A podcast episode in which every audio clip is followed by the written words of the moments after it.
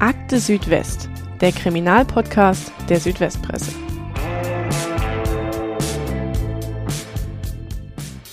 Dezember 2010.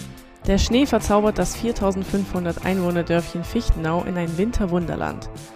Am zweiten Adventswochenende findet die Polizei auf dem Friedhof die fürchterlich entstellte Leiche eines Mannes. Das Opfer wurde auf schreckliche Art misshandelt und ermordet.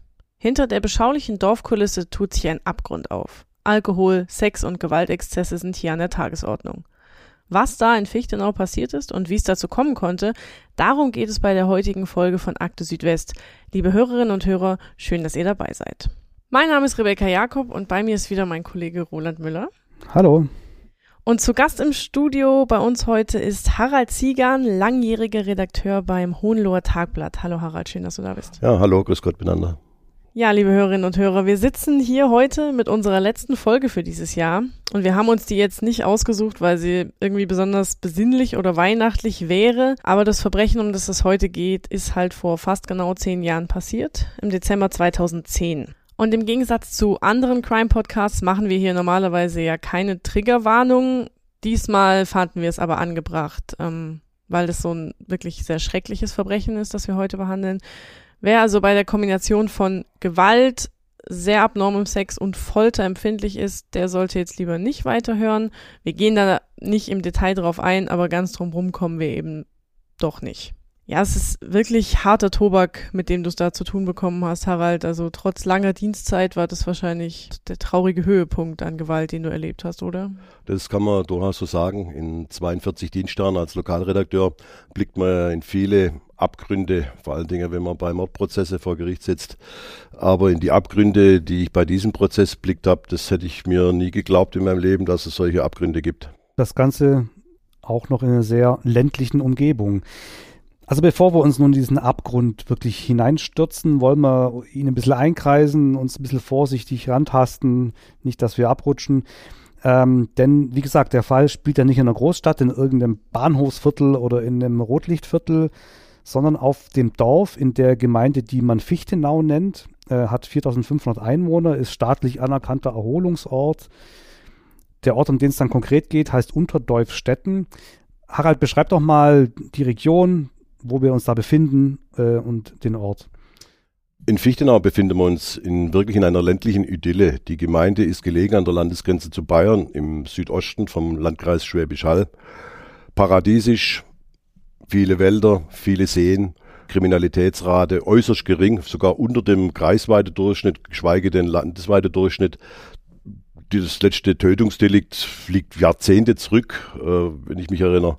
Also absolute Idylle, in der diese Tragödie an diesem Tag im Dezember hineinbricht. Und das muss man vielleicht dazu sagen, du bist äh, Redakteur gewesen vom Hohenloher Tagblatt und das Hohenloher Tagblatt sitzt in Kreisheim. Ja. Ähm, also das ist im Kreis Schwäbisch Hall. Also für alle Leute, die uns aus Spanien oder sonst wo zuhören, wir sind da an der nordöstlichen Grenze von Baden-Württemberg. Ähm, ein Schritt näher noch ran. Jetzt ähm, haben wir die Kommune, was ist denn da so normalerweise los? Also beschreib doch einfach mal das, die, die Ortschaft noch ein bisschen. Das ist eine typische Landgemeinde in Hohenlohe. Äh, es besteht, Fichtenau ist ein Kunstname, besteht aus den drei früher selbstständigen Teilorten Wildenstein, wo das Rathaus sitzt, aus Unterdolfstetten und aus Matzenbach das übliche Leben dort. Es gibt Läden, es gibt viele Handwerker, es gibt viele Firmen, also nichts Unauffälliges oder Außergewöhnliches, außer dass äh, viele Jahrmarkthändler auch aus Fichtenau stammen. Äh, aber die haben in dem Fall überhaupt keine Rolle gespielt, falls da einer nachfragen wollte.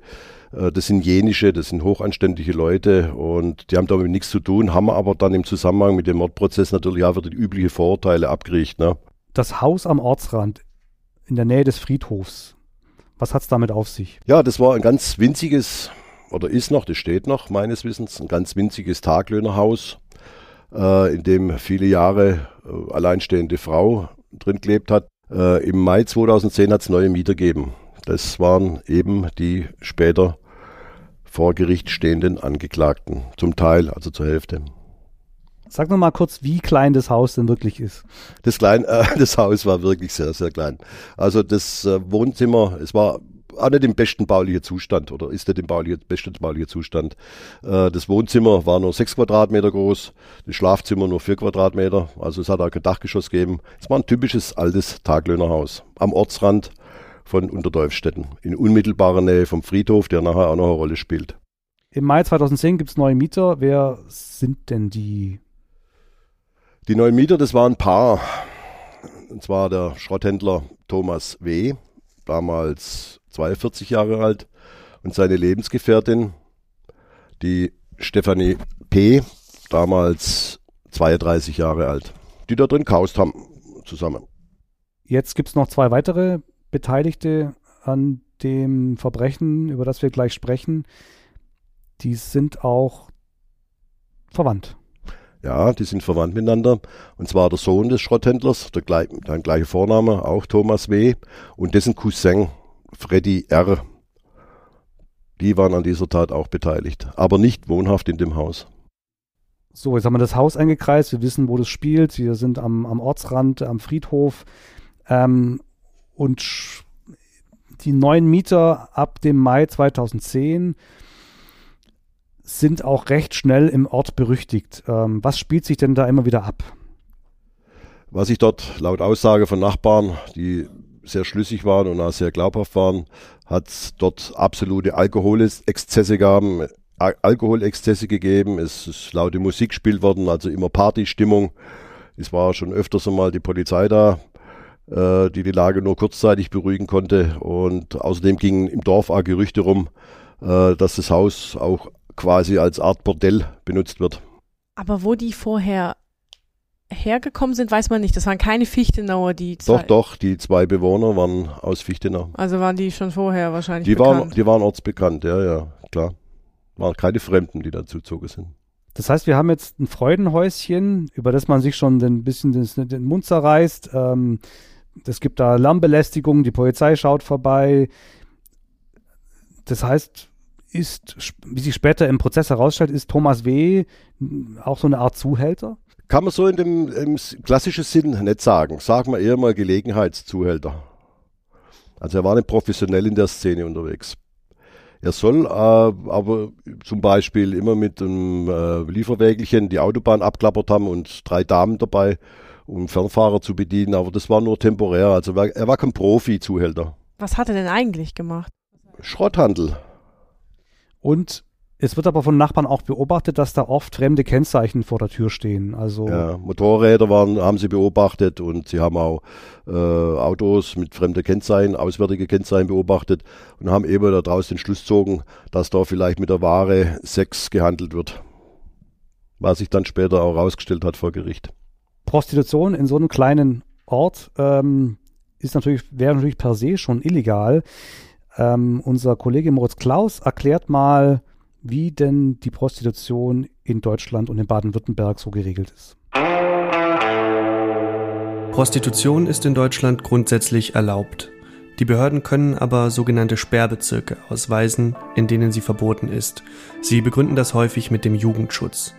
Die genauen Regelungen sind von Bundesland zu Bundesland unterschiedlich. In Baden-Württemberg zum Beispiel ist Prostitution in allen Städten und Gemeinden mit weniger als 35.000 Einwohnern grundsätzlich verboten. In Bayern liegt die Grenze bei 30.000 Einwohnern. Andere Bundesländer sind liberaler oder überlassen die Sperrgebietsregelungen den Behörden. Auch die Städte selbst können in ihrem Stadtgebiet Sperrbezirke definieren. Wenn in so einem Sperrbezirk trotzdem Prostitution stattfindet, ist das in der Regel eine Ordnungswidrigkeit. Jetzt haben wir ja gehört, dass unsere Protagonisten einen, naja, sagen wir mal, ungewöhnlichen Lebenswandel pflegen, um es vorsichtig auszudrücken. Alkoholexzesse, Sex, Gewalt. Das ist bei, also gewissermaßen schon normal. Wir haben ja gehört, die Nachbarn beschweren sich da relativ häufig drüber. Bei der Tat, um die es aber heute geht, da läuft's anders. Diesmal stirbt jemand. Wie läuft der Tag ab, Harald? Was ist da passiert? Soweit sich das rekonstruieren ließ vor Gericht, lief der Tag so ab. Der Schrotthändler, der Thomas W., hat äh, am, vermutlich am 3. Dezember 2010, es muss ein Freitag gewesen sein, diesen einen Mann aus Wildenstein angerufen, der früher ab und zu mal für ihn arbeitet. Wildenstein ist der Nachbarort. Es ging darum, dass er Schnee schippt, weil der Herr Schrotthändler sah sich da nicht dazu in der Lage an seiner Leibesfülle. Und das hat er auch getan, dieser 51-Jährige aus Wildenstein. Dann im Laufe des Tages muss man dann jede Menge Alkohol konsumiert haben. Man hat dann bei der Obduktion noch festgestellt, dass er 2,6 Promille Indus gehabt hat, das Opfer. Also der Alkohol floss in Strömen. Irgendwann gehe ich 20.30 Uhr, muss das Ganze eskaliert sein, weil da Nachbarn schon erste Hilfeschreie gehört haben. Äh, aber dann leider Gottes nicht so reagiert haben, weil sie ja schon gewusst haben, da ist schon wieder irgendeine wird eine Party gefeiert. Natürlich haben die nicht dran gedacht, dass da gerade, dass die da gerade dabei sind, einen Menschen vom Leben zum Tod zu befördern. Äh, um 23 Uhr hat der Lärm dann laut Zeugenaussagen aus der Nachbarschaft aufgehört. Vielleicht noch kurz zum Opfer. Ähm, das ist ein Kumpel, ein Bekannter, ein Arbeitsloser, der öfter mal bei ihm geholfen hat. Es war ein Arbeiter aus relativ einfache Verhältnisse. Ein hochanständiger Mann, der ab und zu bei ihm ausgeholfen hat, auf dem Schrottplatz oder so kleine Arbeiten für ihn erledigt hat. Deswegen war es wahrscheinlich auch leichter für die, ähm, ihn ins Haus zu locken oder zu sagen, ja, ey, komm doch mal ja. vorbei, das war sicher nicht das erste Mal, dass man zusammen also buchstäblich sauft. Das war sicher nicht das erste Mal. Ja, dass so ein Streit tödlich endet, ist ja eigentlich nicht die Regel. Hier passiert es allerdings. Wieso kommt es zu dieser Eskalation? Das muss innerhalb von kurzer Zeit völlig eskaliert sein, dieser Streit. Äh, angeblich habe das spätere Opfer die Lebensgefährtin des Schrotthändlers beleidigt, sie als Schlampe bezeichnet. Äh, aber es müsse darauf hin schon regelrecht, eine regelrechte Prügelorgie eingesetzt haben von dem Schrotthändler oder seiner Lebensgefährtin, die sich später dann noch verstärkt hat, weil der Schrotthändler per Handy noch seinen Sohn und seinen Neffen herbeizitiert hat, die sich dann an dieser Prügelorgie sehr, sehr maßgeblich beteiligt haben. Äh, er, der spätere Gerichtsmediziner hat ausgesagt, dass an dem Opfer eigentlich keine Stelle war, die unbeteiligt war oder unbeschädigt war am Körper dieses Mannes. Das Ganze zog sich dann vermutlich bis gegen 23 Uhr hin. Da hatte Zeugin aus der Nachbarschaft dann keinen Lärm mehr vernommen und hat gedacht, okay, die Party ist aber früh beendet, hat sich aber natürlich nichts dabei gedacht obwohl man Schreie gehört hat. Man hat Schreie gehört, aber das war nichts Neues in dem Haus, weil auch die Lebensgefährtin des Schrotthändlers des Öfteren, manchmal mehrfach in der Woche, von ihrem Lebensgefährten grün und blau geschlagen worden ist und auch schon zwölfmal in Frauenhäusern war, aber immer wieder zu diesen Menschen zurückgekehrt ist. Also das Opfer ist tot. Die haben ihn tot geprügelt. Die haben ihn tot geprügelt, wobei der Gerichtsmediziner festgestellt hat, dass das Opfer durchaus überlebt hätte, wenn man ihn in eine stabile Seitenlage gebracht hätte. Aber so ist das Opfer an seinem eigenen Blut erstickt. Weil die ihm natürlich nicht geholfen haben. So, jetzt haben die vier da, die sind alle sturzbetrunken und sie haben da eine Leiche im Haus liegen. Was machen die jetzt? Man beschließt offenbar, von wem der Beschluss ausging, war vor Gericht nicht so ganz klar, aber man beschließt offenbar, die Leiche schlichtweg auf dem nur keine, kein Steinwurf entfernter Friedhof in Unterdolfstetten abzulegen, wo sie dann am nächsten Morgen dann am Passanten die Blutspur gesehen in die Polizei benachrichtigt und dann ging die ganze Ermittlung los. Es ist ja jetzt nicht das Unauffälligste, die Leiche quasi direkt neben dem Haus auf dem Friedhof abzulegen, aber vergraben konnten sie natürlich auch nicht. Ich meine, wir haben Dezember, Schnee liegt, Boden ist gefroren ja, das mag offenbar der irre Plan gewesen sein, denn äh, dort zu vergraben, aber der Boden war gefroren. Sie haben auch, glaube ich, wenn ich mich richtig entsinne, versucht, mit Spaten und mit Pickel da irgendwie ranzugehen, aber das ist natürlich nicht gelungen. Da haben sie ihn halt schlichtweg liegen lassen. An einem Grab, das keinerlei Rolle gespielt hat, wo die Polizei auch noch gerätselt hat, hat es vielleicht Bezüge dazu, weil die wussten ja erst gar nicht äh, die Identität, aber die Blutspur zu dem Haus konnten sie verfolgen auf jeden Fall. Aber es war noch völlig unklar, wie der Mann zu Tode gekommen ist oder ob das einen Bezug hat. Die Ablagestelle hat aber keinen Bezug gehabt. Das war ein Grab von einer völlig anderen Familie, wo der Tote lag. Also sie haben sich echt nicht besonders schlau angestellt. Ihnen war aber klar, dass die Polizei schnell auf die Spur kommen würde, was ja auch passiert ist. Ne? Die mussten ja nur der Blutspur folgen. Dann sind sie geflüchtet, die vier. Ähm, keiner weiß wo, die Fahne geht natürlich los. Ähm, was ist da, was folgte dann? Wie ging es weiter die nächsten Tage? Die Polizei hat sofort eine Sonderkommission gebildet und die gut bestückt personell hat sehr intensive Ermittlungen betrieben, wirklich, also fieberhaft ermittelt, weil es war klar, dass diese vier auf der Flucht befindlichen irgendwas mit diesem Tötungsdelikt zu tun haben müssen. Es hat helle Aufregung gegeben in der Ortschaft, weil ein paar Tage später hat ein Zeuge der Polizei gemeldet, dass er den Schrotthändler, der überall bekannt war, aufgrund seiner Physiognomie, äh, dass der in Wildenstein oder in Fichtenau gesehen wurde. Es hat äh, gigantische Suchaktionen in den Wäldern gegeben, weil man vielleicht vermutet hat, sie verstecken sich in den Wäldern, wo sie sich sehr gut auskennen dort. Man hat 15 Hütten durchsucht, zusammen mit Jäger, hat aber nichts gefunden. Wenige Tage später gab es nochmal Großalarm sozusagen in Heidenheim, wo auch ein Wachmann geglaubt hat, den Schrotthändler, den Markanten gesehen zu haben im Einkaufszentrum, war aber auch Fehlanzeige. Und man dachte damals auch, dass sie vielleicht bewaffnet sind. Ja, man hat bei der Hausdurchsuchung in dem Taglöhnerhaus äh, Waffen gefunden, scharfe Schusswaffen. Äh, und deswegen gingen die Ermittler davon aus, dass sie bewaffnet sind. Aufgrund von diesen Informationen ist natürlich in Fichtenau und Umgebung Angst und Schrecken ausbrochen. Also es ging niemand mehr in die Wälder. Eltern haben sich überlegt, ihre Kinder zur Schule zu schicken, weil nicht klar war, ob, sie, ob die sich noch in der Gegend aufhalten. Dieser Podcast wird unterstützt von der Systemhaus Ulm GmbH. Wenn wir über Kriminalfälle reden, dann sollten wir eine Sache nicht vergessen. In Corona-Zeiten findet auch eine Welle von Internetkriminalität statt. Die Systemhaus Ulm GmbH ist auf IT-Sicherheit spezialisiert und bekommt zurzeit fast jeden Tag Anrufe von betroffenen Firmen. Wie die IT-Security-Spezialisten berichten, ist gerade so ziemlich alles an Schadsoftware im Einsatz, was auf euren privaten Rechnern oder der IT in den Firmen Schaden anrichten kann. Das geht von Phishing-E-Mails mit Links zu Webseiten, die Schadsoftware enthalten, bis hin zu Erpressungssoftware. Seien wir mal ehrlich, wer wird denn bei einer Mail mit dem Betreff Impfstoff gegen Corona gefunden nicht neugierig und klickt drauf? Und schwupp habt ihr euch nebenbei Schadsoftware oder einen Trojaner geladen, der im schlimmsten Fall das ganze Unternehmen lahmlegt. Die IT-Spezialisten von der Systemhaus Ulm GmbH haben in den letzten Wochen fast alle Arten von Attacken gesehen. Sie wissen, was zu tun ist, um solche Angriffe erfolgreich abzuwehren. Weitere Informationen gibt es im Internet unter www.systemhaus-ulm.de. Du warst ja als Reporter da total nah dran am Geschehen und auch vor Ort. Wie hast du die Bevölkerung erlebt in der Zeit? Also natürlich verängstigt, aber was haben die so gesagt? Ich habe mit vielen Fichtenauer Bürgern da, äh, da, gesprochen darüber, um ein Meinungsbild einzuholen. Es war seltsamerweise nicht das übliche, das übliche äh, Gerede von Rübe runter und Todesstrafe für solche Leute, sondern es war durchaus differenzierter. Es ging vor allen Dingen um den Punkt, dass man Sicherungsverwahrung über die Täter äh, verhängt weil nämlich eine Zeugin, zum, eine, eine Gesprächspartnerin hat mir zum Beispiel gesagt, sie kennt die ganz genau und sie weiß ganz genau, dass die nochmal jemand umlege. Also man war sich sicher, dass die das waren, weil eigentlich wusste man es ja noch nicht. Es war noch nicht, gab noch keine Anklage und nichts. Die Ermittler waren soweit noch nicht, aber die Fichtenauer selber haben sich schon denken können, dass das die waren. Wohin sind sie denn jetzt geflüchtet, die vier? Die waren ja gar nicht mehr dort. Hm. Die Fluchtroute ließ sich dann erst bei dem Strafprozess dann im nächsten Jahr einigermaßen dann äh, nachvollziehen.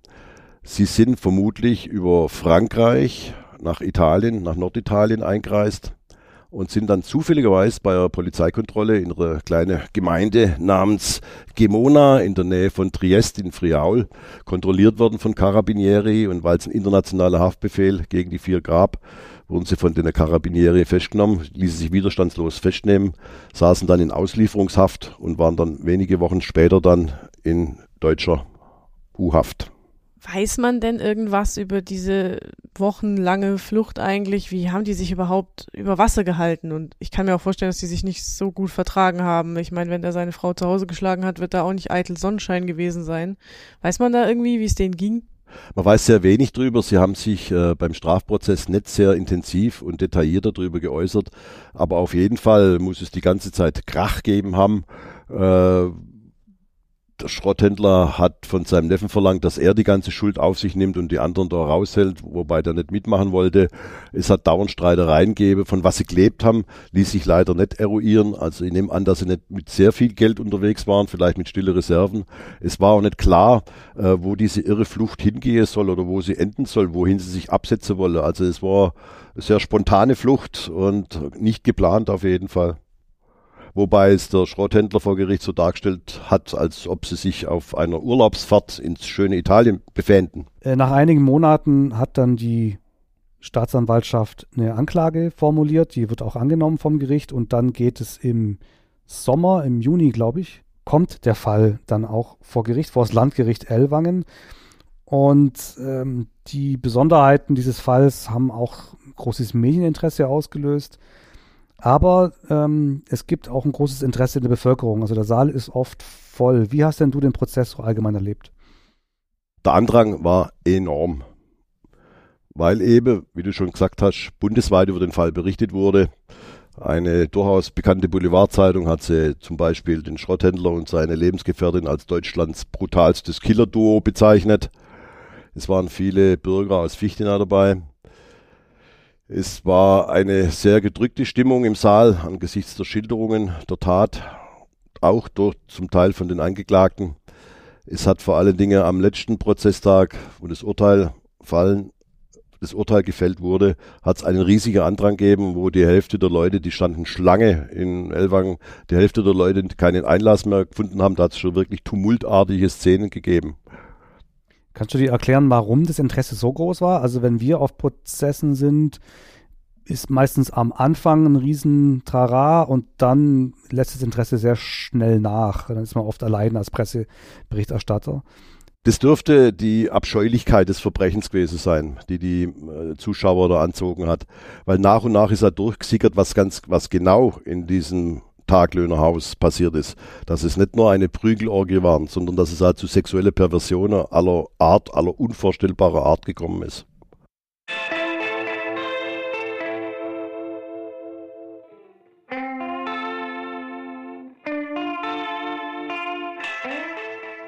Was wird denn laut Anklage den Verdächtigen vorgeworfen?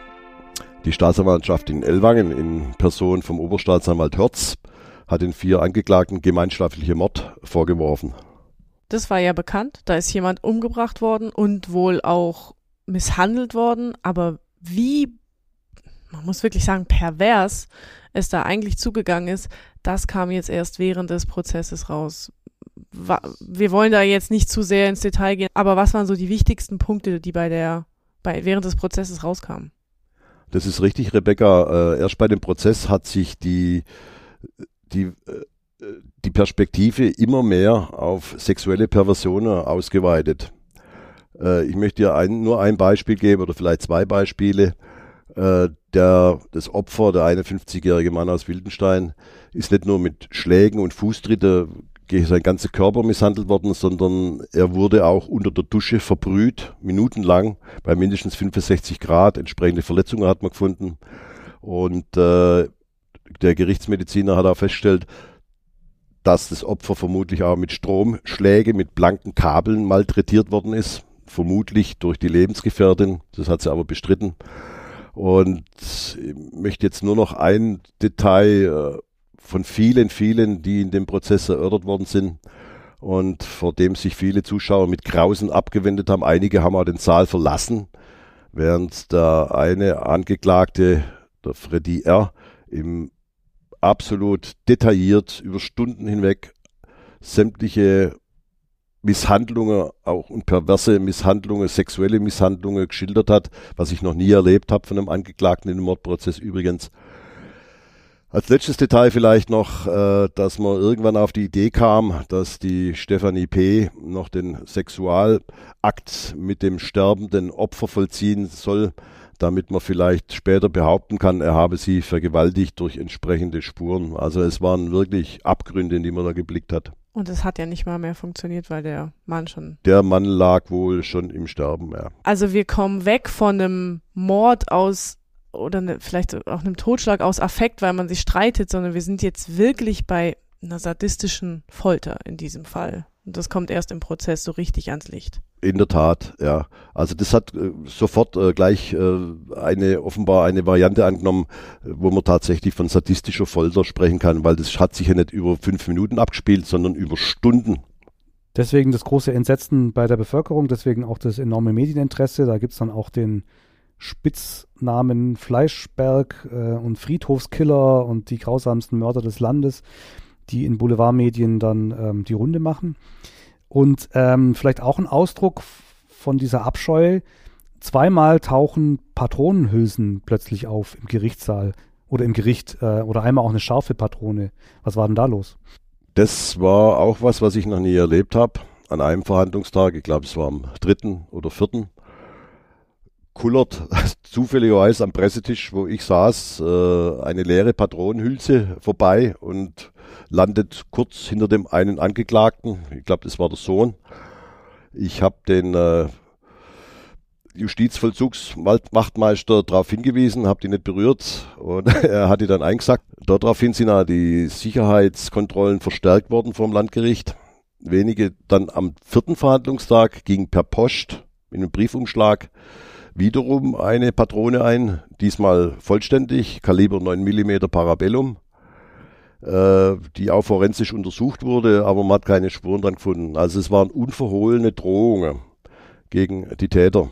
Es gab offensichtlich sehr viel Zorn und Entsetzen bei den Teilnehmern im Prozess in der Bevölkerung. Was macht es mit einem als Reporter? Also man ist ja schon ja nicht abgestumpft, aber so ein bisschen gewöhnt als Gerichtsreporter auch, dass man mal schlimme Sachen zu hören bekommt, aber so ein Prozess, was hat es mit dir gemacht als Reporter? Ich habe es zu Beginn schon gesagt, also dass ich schon viel erlebt habe in 42 Berufsjahren als Journalist, aber ein Verbrechen dieses Ausmaßes äh, ist man noch nie unterkommen. Also es war für mich sehr schwer zum Teil, äh, diese Aussage auszuhalten. Mir ging es da nicht anders wie den Zuhörern auch, weil so abgestumpft sollte man eigentlich auch als Reporter nicht sein. Es war immer Maxime meines Berufslebens, hinter der Nachricht immer den Menschen zu sehen.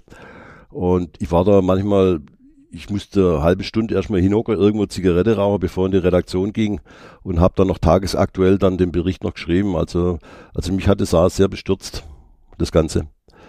Vor allen Dingen diese ganze Konstellation an Brutalität und an, an Sexualgier und äh, an maßloser Totschlagmentalität ist mir so noch nicht unterkommen. Wie hast du denn die, die Angeklagten vor Gericht erlebt? Was waren das für Leute? Was haben die für einen Eindruck auf dich gemacht? Das waren ganz unterschiedliche Charaktere. Ich fange mal mit dem Schrotthändler an, mit dem Senior. Er war relativ unbeteiligt, hat sich als Unschuldslamm geriert. Er sei da ohnehin eingeschlafen, hat von dem Ganzen nichts mitkriegt, was man ihm hat widerlegen können, weil er von seinem Handy aus noch Anrufe getätigt hat, um dann später noch seinen Neffen und seinen Sohn noch herbeizuziehen, herbeizuzitieren, die in anderer Ortschaften gewohnt haben, die dann auch hingefahren sind und sich an der Totschlagorgie beteiligt haben. Dann seine Lebensgefährtin, die einen sehr unbedarften Eindruck gemacht hat, aber wie sich herausgestellt hat, sich präzise hat erinnern können und der Gerichtsforensiker ihr auch ein sehr hohe Intelligenzquotiente von 120 bis 130, ich weiß nicht mehr genau, bescheinigt hat, was man ihr gar nicht so zutraut. Und dann der Sohn, der noch nicht einschlägig in Erscheinung getreten ist, bei der Polizei, noch nicht Polizei bekannt war, im Gegensatz zu seinem Cousin, dem Freddy R., der wegen schwerer Körperverletzungen und einschlägige Delikte auch schon vorbestraft war. Der hat mich vor alle Dinge sehr beeindruckt im negativen Sinne, was ich noch nie erlebt habe, dass er in epischer Breite wirklich über Stunden hinweg sämtliche Details dieser dieses, diese unglaubliche Tat geschildert hat und der auch damit gerechnet hat, dass er ohnehin lebenslänglich dort dafür kriegt und eine Sicherungsverwahrung dann bekommt. Also wie gesagt, ganz unterschiedliche Charaktere, die sich unglücksicherweise in dieser eine Nacht da austoben. Gab es da Zeichen von Reue und wenn ja, hat man die geglaubt oder gibt es da auch so einen gewissen Eindruck tatsächlich von, von Abstumpfung? Zeichen von Reue hat man eigentlich, so, so seltsam das klingt, äh, nur bei dem Freddy R., bei dem Cousin oder Neffen, je nachdem, äh, bemerkt. Aber nicht in dem Sinne, dass er das jetzt bereut, sondern dass er halt da rein Tisch machen will. Beim Schrotthändler selber, der will ja nichts mitgekriegt haben, der sei weggedämmert äh, im Suff und so und hab da überhaupt nichts mitgekriegt davon. Äh, seine Lebensgefährtin, die Stefanie P., will auch nur vielleicht zwei, drei Ohrfeigen verabreicht haben, aber auch nicht mehr. Der Sohn will sich laut seiner Aussage überhaupt nicht an irgendwelche Prügeleien oder Misshandlungen beteiligt haben, sondern das Einzige, was er zugeben hat, dass er mit an, angepackt hat, als sein Vater und er die Leiche auf den Friedhof dann gezerrt haben. Das heißt, wir haben jetzt ein Knackpunkt des Prozesses, dass die sich alle gegenseitig beschuldigen und keiner will so recht gewesen sein, außer Freddy R. Ja, so kann man sagen, ja. Der hat quasi ein Geständnis abgelegt, wollte aber die ganz harten Misshandlungen nicht auf sich sitzen lassen. Also die Sache mit dem Stromkabel oder die Sache mit den Verbrühungen, da habe er nichts mit zu tun gehabt. Im Prozess kommt dann aber auch raus, dass es vier Wochen vorher etwa schon einen ganz ähnlichen Vorfall in dem Haus gegeben hat. Was steckt da dahinter? Das war offenbar schon eine Blaupause für diese Tat, die aber Gott sei Dank nicht tödlich ausgegangen ist. Da war es ein damals 31 oder 33-jähriger Mann, äh, der auch Kumpel war, bekannt war, äh, dem er auch schwer misshandelt hat.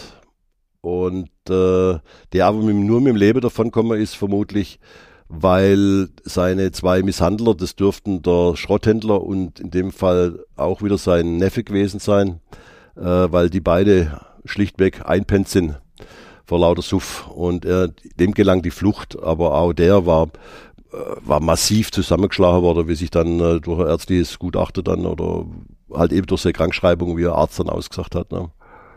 Bis zur Unkenntlichkeit verprügelt, haben die Ärzte damals ja, genau, gesagt. Kam, genau, genau. Kam es da nicht zur Anzeige? Hat der die nicht doch, angezeigt? Doch, die Anzeige lief, klar. Die Polizei hat in der, in der Sache schon ermittelt.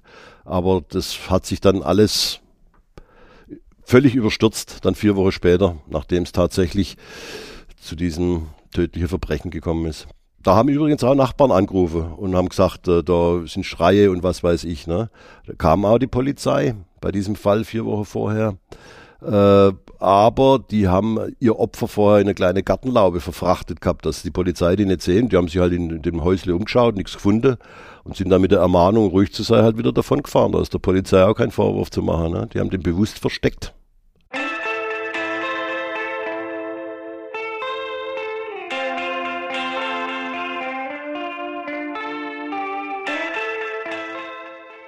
Jetzt haben wir schon ein bisschen versucht zu schildern, wie man sich diesen, diesen Menschen nähern kann, ähm, auch auf psychologischer Ebene. Das probieren die Gerichtspsychiater, die in dem Fall zu Rate gezogen werden, ja auch. Was kam bei deren Expertise raus? Bei den äh, psychiatrischen Forensikern äh, war eigentlich ein Tenor bei allen Angeklagten gleich.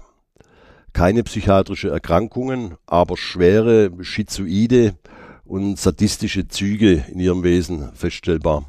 Das ist natürlich ein ganz wichtiger Unterschied, dass die nicht psychisch krank waren, also voll schuldfähig. Das spielt natürlich vor Gericht eine große Rolle, weil dann eventuell die Unterbringung in einer psychiatrischen Anstalt oder auch die Schuldfähigkeit eines Angeklagten daran gemessen wird, ob er psychiatrisch erkrankt ist oder nicht. Und die beiden, es waren zwei Gutachter, haben eben festgestellt, dass keine psychiatrische Erkrankungen da sind, aber schwere seelische Verwerfungen eben in der Richtung ein Gutachter, ich glaube, es war Peter Winkler, den wir hier schon sehr oft erwähnt haben, ähm, hat von einer Dynastie der Verwahrlosung gesprochen. Also einfach auch eine, auch das Aufwachsen des Sohnes zum Beispiel in, in diesem Nebel aus Suff und Alkohol und Gewalt. Kann man das noch näher beschreiben? Ja, wenn man sich die Geschichte anschaut, auch von dem Schrotthändler selber oder von seinem, seinem, Sohn oder auch von seinem Neffen, dem Freddy R., der auch schon äh, herhalten musste und äh, den Geschlechtsverkehr vollziehen musste mit der, mit, der, mit der damaligen Frau von dem Schrotthändler, der da selber Prostituierte und äh, Stricher dazu bestellt hat und sich daran geweidet hat. Das zieht sich natürlich auch durch die Familie. Also der Thomas W. Junior hatte auch keine schöne Kindheit mit solchen Eltern. Nee, absolut nicht, äh, absolut nicht. Äh, seine Mutter hat vor Gericht ausgesagt, und hat auch frank und frei zugeben, dass der Sohn auch schon mit der Peitsche gezüchtigt worden ist und wenn Freier bei ihr auftaucht ist, offenbar war sie auch als Gelegenheitsprostituierte unterwegs, dann wurde der halt rausgesperrt irgendwo und wenn er nicht gespurt hat, ist er halt auch grün und blau geschlagen worden. Also das war ein Gewaltmuster, wo sich immer wieder wiederholt. Bei allen hat man das, hat man das gesehen. Sowohl beim Schrotthändler, als auch beim Sohn, als auch beim Freddy R., seinem, seinem Cousin. Das zieht sich wie ein roter Faden durch, diese, diese, diese Gewalt diese maßlose Gewalt. Das heißt, diese Biografien sind einfach ähm, vom Alkohol und auch von dieser Gewalt schon durch und durch geprägt. Ja, das war eine hochexplosive Mischung, die genau in diesen Dezembertagen offenbar explodiert ist, die sich über Jahre hinweg aufgebaut hat. Was ist denn ähm, mit der weiblichen Täterin, Stephanie P.? Ähm, du hast schon angedeutet, sie hat so ein bisschen eine andere Rolle in diesem Kosmos. Du, sie ist zugleich Täter als auch Opfer, Täterin als auch Opfer? Also auch bei dieser junge Frau, bei der Steffi P., eine völlig, eigentlich völlig irre und absurde Geschichte, die, wo man der Außenstehender, normaler, normaler Außenstehender eigentlich nicht nachvollziehen kann, warum sie sich immer wieder in dieses Klima, dieses brutale Klima begibt und da nicht aussteigt. Das war mir auch ein großes Rätsel, aber es ist erklärbar dadurch, dass sie eben nichts anderes gewohnt war, wie diese Sprache der Gewalt und durch diese Sexualität, so hat es ein Forensiker ausdrückt, ein Selbstwertgefühl gekriegt hat. Ja, sie hat da Macht über Männer dann gehabt. Äh, aber alles andere, aber wie gesagt, in dieser Konstellation war das eben absolut tödlich. Wir sind vor Gericht, wir sehen jetzt diese ganzen Dinge, die sich da vor uns entfalten. Jetzt sind wir in diesem Abgrund mittendrin, den wir anfangs beschrieben haben. Kann man denn jetzt dieser Tat irgendwie ein Motiv unterstellen? Hier nach einem Motiv zu suchen im klassischen Sinne ist schwer auch im Sinne von äh, welche Motive oder welche Beweggründe im Paragraph 211, der, der Mordparagraph unseres Strafgesetzbuches ist, äh, außer die Grausamkeit, die hier als Tatmerkmal definiert wird vom Gesetzgeber her, die war zweifelsohne gegeben und deswegen sind sie auch wegen Mordes verurteilt worden. Aber ein weitergehendes Motiv zu finden irgendwo fällt einem schwer. Es war furchtbare Kombination aus Suff, aus Sex, aus Gewalt, aus anderen Drogen. Aber es war nicht nur Alkohol, was dort in Ströme geflossen ist. Geflossen ist. Äh, äh, das war eigentlich die pure Lust, jemand umzubringen oder so zu misshandeln. Sicher haben sie nicht äh, billigend in Kauf genommen, dass der Mann stirbt, aber sie haben sich, wie es der Richter gesagt hat, einen, einen Scheißdreck um ihn kümmert. Er war ihnen scheißegal, was mit ihm passiert. Wir sind jetzt am Ende des Prozesses und alle vier Beteiligten werden wegen gemeinschaftlichen Mordes verurteilt. Der Schrotthändler, seine Verlobte und der Neffe Freddy R. bekommen dreimal lebenslänglich. Der Sohn Thomas W. Junior bekommt 13 Jahre und sechs Monate. Obwohl das Gericht nicht einwandfrei feststellen konnte, in welchem Maße er da beteiligt war an diesem Mord. Warum das aber für das Urteil im Endeffekt keine Rolle gespielt hat, erklärt uns jetzt der Kollege Moritz Klaus. Bei einem Mord oder einem anderen Verbrechen gibt es oft Mitwisser, Anstifter oder Helfer. Eine juristisch besonders wichtige Unterscheidung ist die zwischen der Mittäterschaft und der Beihilfe. Von Beihilfe zum Mord spricht man, wenn ein Mensch einen Mörder bei seiner Tat unterstützt, und zwar im Wissen, was der andere vorhat. Ein Beispiel dafür wäre, dass ein Mensch einem anderen Menschen eine Waffe für einen Mord besorgt. Auch beim Schmierestehen kann es sich um Beihilfe handeln. Von Mittäterschaft wiederum spricht man, wenn die Tat tatsächlich gemeinschaftlich verübt wird, zum Beispiel wenn es einen gemeinsamen Tatplan gibt und ein bewusstes und gewolltes Zusammenwirken mehrerer Personen vorliegt. Das gilt auch, wenn sie sich die Tat aufteilen, etwa wenn einer das Opfer in eine Falle lockt und der andere es tötet. Dabei ist es für das Strafmaß unwichtig, wer bei einem gemeinschaftlichen Mord wirklich geschossen oder zugestochen hat. Alle Mittäter werden gleich bestraft. Bei der Beihilfe ist das anders. Die Strafe fällt hier in der Regel milder aus. Der Richter hat ja auch kein Blatt vor den Mund genommen bei seinem Urteil. Er hat gesagt zum Beispiel, es war ihnen scheißegal, ob das Opfer verreckt. Stattdessen feierten sie eine wilde Sexorgie. Er hat die, die Täter auch, hast du geschrieben, Harald, ähm, als den Patron und seine Schergen bezeichnet, was auch dieses Gemeinschaftliche ähm, bezeichnet. Jetzt, jetzt sind wir am Ende von diesem Fall mit dem Urteil und, und wir haben in diesen Abgrund geguckt und sind wieder rausgestiegen. Gibt es jetzt irgendeine Moral von der Geschichte für dich? Kann man da irgendwas draus lernen oder ist es einfach die pure Sinnlosigkeit? Natürlich haben wir es hier mit einer absoluten Sinnlosigkeit zu tun. Es war ein völlig sinnloses Sterbe, es war ein brutales Sterbe, es war brachiale Gewalt. Es, aber ich persönlich habe wieder einmal die Lehre daraus gezogen, dass man rechtzeitig eingreifen muss und Menschen Hilfe anbieten muss und nicht wegschaut. Die Nachbarn haben nicht weggeschaut, waren aber natürlich irgendwann mal so frustriert, weil halt nichts passiert, Vernünftiges. Aber uns haben sie ja zum Teil auch die Frau angesprochen, ob, warum sie immer noch bei denen ist. Man muss da offenbar immer rechtzeitig irgendeine Art von Hilfe anbieten, ob es Nachbarn sind, ob es Kollegen sind, ob es Bekannte sind, die eingreifen und solche Entwicklungen noch stoppen, bevor sie dann tödlich enden, bevor ein Mensch den Mensch in sich selber tötet. Weil den Eindruck habe ich bei den vier Angeklagten allesamt, bis auf den Sohn vielleicht, der noch nicht so weit war, aber bei den drei Angeklagten habe ich den Eindruck gehabt, dass die den Mensch in sich selber schon getötet gehabt haben. Dann äh, vielen Dank, Harald, dass du bei uns warst und uns einen Fall geschildert hast, der sehr speziell ist, der auch der letzte Fall ist für dieses Jahr. Dann hoffen wir, dass wir Sie, liebe Hörerinnen und Hörer, und euch äh, nächstes Jahr wiederhören, wenn es wieder heißt Akte Südwest. Und ich bedanke mich für die freundliche Aufnahme in Ulm bei der Südwestpresse. Bis dahin natürlich erholsame Weihnachten und einen guten Rutsch. Und wir sagen Tschüss, bis zum nächsten Mal. Akte Südwest ist ein Podcast der Südwestpresse. Uns gibt's auch im Netz. Wenn ihr Feedback, Lob, Kritik, Wünsche oder Anregungen habt, dann schickt uns doch eine Mail an podcast.swp.de oder schreibt uns auf Twitter unter @akte_swp. Wenn ihr uns und den Podcast unterstützen wollt, dann geht doch mal auf swp.de/plus. Dort könnt ihr ein Plus-Abo abschließen. Da gibt es noch ganz viele weitere exklusive Inhalte von swp.de und der erste Monat ist kostenlos für euch.